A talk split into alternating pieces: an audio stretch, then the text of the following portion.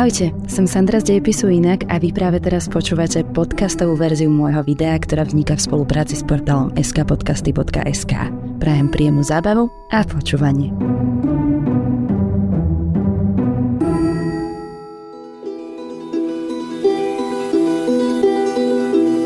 Je pravdou, že práca kominára existuje už dlhú dobu.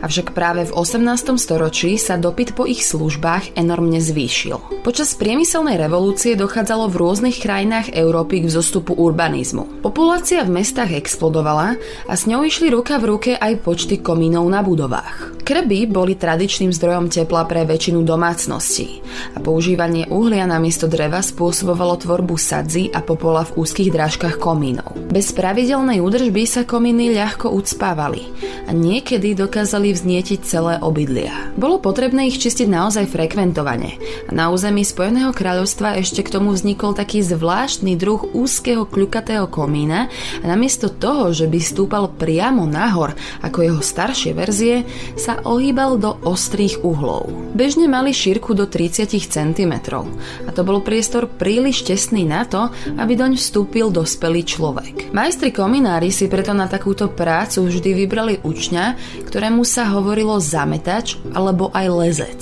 No a preferovanými lescami kvôli malému vzrastu boli malé deti, zväčša chlapci od 4 rokov. Ich úlohou bolo vliesť do úzkeho komínu a vyčistiť ho od všetkého popola a sadzí. Mali účni pochádzali väčšinou z detských domovov a sirotincov, ale niekedy ich majstri kominári uniesli z ulic, po prípade im ich predali chudobní rodičia.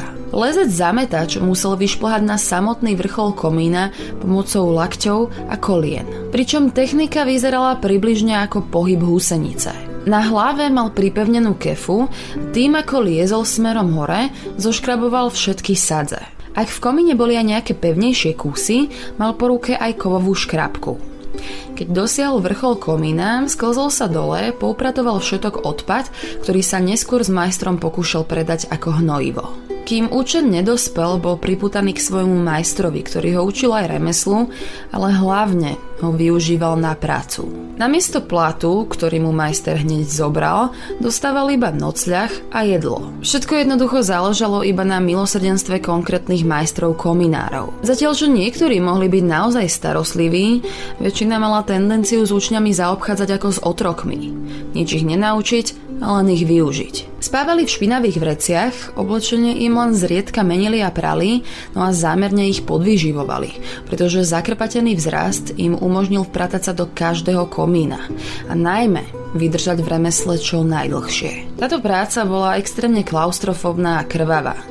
Komíny, ktoré boli nútené čistiť, boli často horúce a zametači mali z drsného povrchu tehal kolena aj lakte doškrabané do mesa. Majstri im stvrdzovali kožu tak, že ich rany vystavovali horúcemu ohňu a potom ich každý večer vytierali v solnom roztoku hrubou kefou. Tento proces spôsobil, že okolo lakťov a kolien sa už ňom vytvorili permanentne zjazvené pláta stuhnutej kože, tvrdej ako brnenie. Keďže komíny boli naozaj úzke, zametač často uviazol vo vnútri. Ak náhodou uviazol v nesprávnej polohe, tak zomrel na udusenie alebo v horších prípadoch uhorel zaživa. Niekedy sa stalo, že mu na pomoc poslali aj druhého učňa, ktorý sa zasekol tiež a tak zahynuli obaja. Zakrpatený vzrast, deformácie chrbtice a končatín boli v dôsledku práce v skrútených polohách úplne bežné. Ich malé a krehké kosti niekedy ani nemali čas dozrieť a vyrásť a mnohí sa vyššieho veku ani nedožili. V dôsledku vredov a zápalov v očiach, zapričinených špinavými pracovnými podmienkami, oslepli. Dychovanie jedovatých sadzí, prachu a dymu im spôsobovalo astmu, nezvratné poškodenia plúc, ale dokonca aj rakovinu z karcinogénnych výparov. No a fráza horí mi pod zadkom, ktorú používame v bežnej komunikácii, je taktiež prepojená s mladými učňami kominárov. Totižto keď majiteľom domu, v ktorom sa pracovalo, prípadalo, že zametač pracuje príliš pomaly, v krbe pod ním sa zapálil malý oheň. Teplo, ktoré sa z neho šírilo do komína, ho tak malo povzbudiť, aby sa pohyboval a pracoval rýchlejšie. Ďalšou znepokojúcou motiváciou na pracovisku boli špendliky. Majster občas vyslal druhého chlapca so špendlikmi, aby tomu pracujúcemu v komíne pichal do nôh a tak ho donútil rýchlejšie sa štverať. V roku 1803 vynašli ako alternatívu k tejto práci novú mechanickú kefu. Klienti však stále uprednostňovali prácu živých kiev. Z toho dôvodu v Británii v roku 1840 vznikol zákon, podľa ktorého platil zákaz pre osoby mladšie ako 21 rokov šplhať do komína. A minimálny vek učňovského vzdelávania sa sa zvýšil na 16 rokov. Tento zákon sa samozrejme vo veľkom ignoroval a preto v roku 1864 prešiel parlamentom The Chimney Sweepers Regulation Act, ktorý dal policii právomoc zatknúť osoby, ktoré porušujú dovtedajšie nariadenie a stanovil pevné pokuty a tresty odňatia slobody za nevyhovujúce pracovné podmienky. Deti sa v minulosti využívali ako lacná a výhodná pracovná sila. Boli nútené vykonávať celý rad neuveriteľných a častokrát nebezpečných aktivít.